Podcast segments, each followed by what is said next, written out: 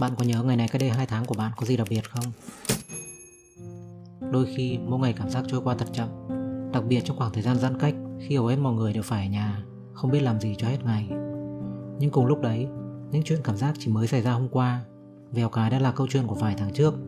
Mới hôm qua còn ngồi viết resolution cho năm mới. Hôm nay đã thấy quá nửa năm Mà vẫn chưa làm được gì. Chẳng mấy chốc, rồi sẽ đến Trung Thu, Noel, rồi đến Tết. 365 ngày sẽ lại trôi qua. Mà phần lớn trong số đấy, Chúng ta chẳng thể nhớ được đã xảy ra những chuyện gì. Mình muốn ghi nhớ cuộc sống của mình. Mình không muốn phần lớn những ngày mình sống trên đời này Nó cứ trôi vào quên lãng như thế. Bởi vì mình biết là mình sẽ không thể lấy lại mỗi ngày đã qua. Mỗi ngày mà đôi khi với chúng ta là rất là bình thường, Không có gì đặc biệt. Nhưng mình nghĩ đến bây giờ thì chắc ai cũng đã nhận ra Những cái ngày bình thường đấy Nó quý giá đến như thế nào Trong cái thời điểm đại dịch này. Mình nghĩ không có ngày nào là một ngày không có gì đáng nhớ cả nó đáng nhớ đơn giản vì chúng ta vẫn còn ở bên những người thương yêu Dù đấy là gia đình, anh em, bạn bè, người yêu. Hay đơn giản vì chúng ta vẫn còn được sống trên đời. Hôm nay mình sẽ chia sẻ với bạn những việc mình đã và đang làm Để lưu giữ cuộc sống mỗi ngày của mình. Homework for Life hay mình tạm dịch là bài tập về nhà suốt đời. Đây là phương pháp mình học được từ tác giả Matthew Dix trong Storyworthy, một trong bảy cuốn mà mình review trong video. Mình tìm lại thói quen đọc sách như thế nào. Trong chương Homework for Life, Matthew kể một câu chuyện xảy ra khi ông ăn tối cùng vợ và con trai, khiến ông không thể nào quên. Có thể bạn sẽ nghĩ là chắc là xảy ra cái gì đấy rất là đặc biệt. Mình sẽ không tiết lộ nội dung câu chuyện ở đây, nhưng đấy là câu chuyện mà nếu được chứng kiến, bạn sẽ không nghĩ có gì đặc biệt. Bởi vì nó cũng giống như rất là nhiều khoảnh khắc không có gì đặc biệt trong cuộc sống của bạn. Theo Matthew, vấn đề không phải là khoảnh khắc ấy không đặc biệt, mà là vì bạn không nhận ra là nó đặc biệt, nên bạn không trân trọng nó, không lưu giữ nó. Khi nghĩ về một ngày đáng nhớ, chúng ta có xu hướng nghĩ rằng phải có một sự kiện gì đó thật ấn tượng, thật nổi bật trong khi thực tế chính những khoảnh khắc thường ngày đơn giản lại là những câu chuyện đáng nhớ Vậy Homework for Life mà Matthew muốn mọi người cùng làm là gì? Mình phải nói trước là mình rất là ghét mấy cái sách mà cứ giao bài tập cho người đọc thực hành. Nhưng mà Homework for Life là một ngoại lệ. Cuối mỗi ngày, tôi sẽ nhìn lại và tự hỏi một câu đơn giản. Nếu tôi phải kể lại một câu chuyện xảy ra trong ngày hôm nay, thì đấy sẽ là câu chuyện về điều gì? Bạn không cần kể cả một câu chuyện hay là viết cả một cái trang nhật ký, bạn chỉ cần viết một đến hai câu ngắn gọn, thậm chí là vài từ miễn là để khi đọc lại bạn có thể nhớ lại được cái khoảnh khắc đấy. Bằng cái việc thực hiện homework for life, Matthew bắt đầu để ý hơn đến những cái khoảnh khắc bình thường diễn ra trong cuộc sống hàng ngày. Bắt đầu nhìn thấy ý nghĩa trong những cái việc nhỏ nhặt. Giống như là ông nhìn cuộc sống qua một cái cặp kính mới. Cái mà ông gọi là storytelling lens. Mình tạm dịch là lăng kính kể chuyện, chỉ với vài từ ngắn gọn mà người ngoài nhìn vào không hiểu, nhưng đã đủ để Matthew nhớ lại cái buổi đêm khi mà Kaylee, con chó của ông, dựng ông dậy vào 2 giờ sáng để đòi đi tè mình nghĩ là đang nửa đêm là còn ở khu dân cư vắng vẻ không có ai nên là Matt mặc nguyên cái quần boxer đi ra đường. Nhưng mà sau khi tè xong thì con chó nó không vào nhà ngay mà lại đòi đi dạo. Tiếp tục với cái suy nghĩ đấy, ông chật lưỡi đi theo. Nhưng mà càng ngày nó đi càng xa và quẹo hết chỗ này quẹo hết chỗ kia. Và sau một hồi thì Matt và Kaylee đang đứng giữa khu phố chính đầy xe cộ qua lại và trời bắt đầu mưa. Đây là câu chuyện mà mình nhớ nhất ở trong Story Worthy. Nếu là vài năm trước tôi sẽ tức điên về chuyện này. Tôi sẽ không thấy được gì ngoài một chuỗi quyết định sai lầm của bản thân sự khó chịu tột độ và cả xấu hổ nữa tôi hẳn sẽ kéo Kaylee về và chửi bới suốt đường. Nhưng may mắn thay, ngày hôm ấy tôi đã có lăng kính kể chuyện của mình. Tôi nhìn xuống Kaylee, nó đang nhìn tôi, vẫy đuôi, lè lưỡi như đang cười. Giây phút đấy tôi chợt nhận ra, Kaylee đã 14 tuổi rồi. Nó là người bạn thân nhất của tôi. Tôi đã sống với nó còn lâu hơn cả với vợ tôi nữa. Nhưng tôi biết nó sẽ không còn ở bên tôi lâu. Nó đã già rồi. Nó đã bắt đầu bước đi không vững. Nó đã tới giai đoạn cuối trong tuổi đời của nó rồi. Đây có thể sẽ là lần cuối cùng chúng tôi được đi dưới mưa cùng nhau. Một điều đáng ra đã khiến tôi khó chịu và muốn quên đi nếu xảy ra vào 5 năm trước. Giờ lại là khoảnh khắc mà tôi lưu giữ suốt cuộc đời. Tôi không biết trong ngày hôm đó còn có chuyện gì xảy ra nữa. Nhưng khi tôi nhìn thấy những từ ấy, dắt Kaylee đi dạo, 2 giờ sáng, quần trong, mưa, tôi lại được trở lại ngay góc phố đấy, dưới cơn mưa cùng người bạn thân nhất của tôi.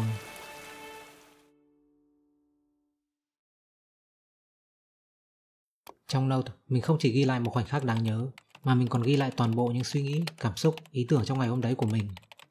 Vì sao? Nữ tác giả John Didion có một câu nói nổi tiếng mà nói thật là lần đầu đọc mình không hiểu.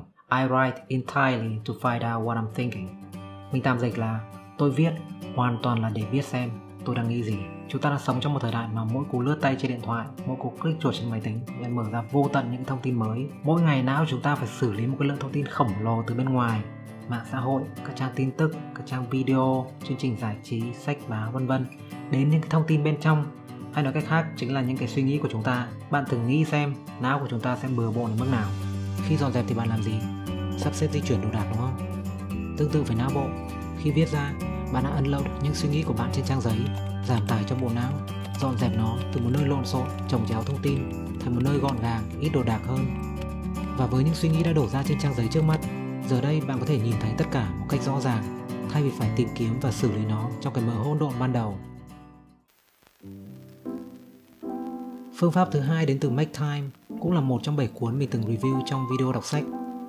Nếu như trong Story Worthy, Matthew Dix chỉ cho chúng ta cách nhận ra những khoảnh khắc đáng nhớ mỗi ngày để lưu giữ cuộc sống về mặt cảm xúc, thì phương pháp trong Make Time lại nghiêng về nâng cao năng suất cuộc sống, học tập và làm việc.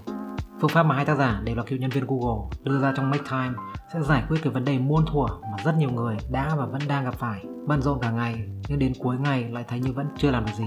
Thay vì cố gắng hoàn thành hết các task trong to-do list, mỗi ngày bạn sẽ chọn ra một hoạt động để làm highlight của ngày hôm đấy. Hoạt động mà bạn sẽ ưu tiên thực hiện bằng mọi giá, không để các hoạt động khác chen ngang. Bởi vì chỉ cần hoàn thành một mình nó thôi đã đủ để bạn cảm thấy hài lòng về cái ngày hôm đấy rồi. Có tận 3 cách để chọn ra highlight. Cách thứ nhất, dựa trên mức độ khẩn cấp, việc gì mà bạn bắt buộc phải làm xong cho hôm nay. Việc gì mà nếu không hoàn thành cho hôm nay thì nó sẽ khiến bạn khổ sở.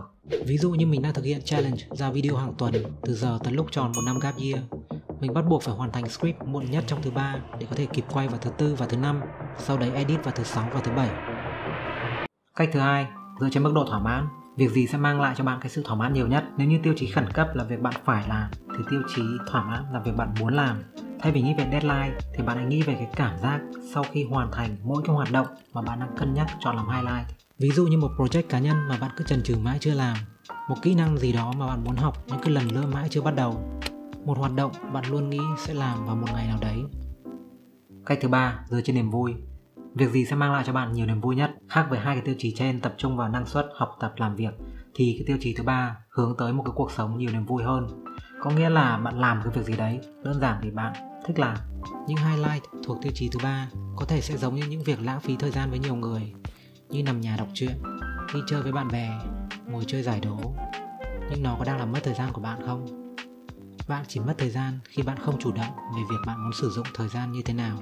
Khi bạn lướt điện thoại, bạn bị cuốn vào mạng xã hội bởi vì bạn chán, bạn chờ đợi những cái thông báo, bạn cố tìm kiếm cái thứ gì đấy để giải trí, trong khi là bạn không hề chủ đích sử dụng nhiều tiếng đồng hồ chỉ để ngồi lướt điện thoại như thế. Nhưng khi bạn đi chơi với người thân rồi bạn bè, bạn chủ động về việc bạn sẽ dành thời gian cho cái hoạt động đấy. Đấy là cái sự khác biệt.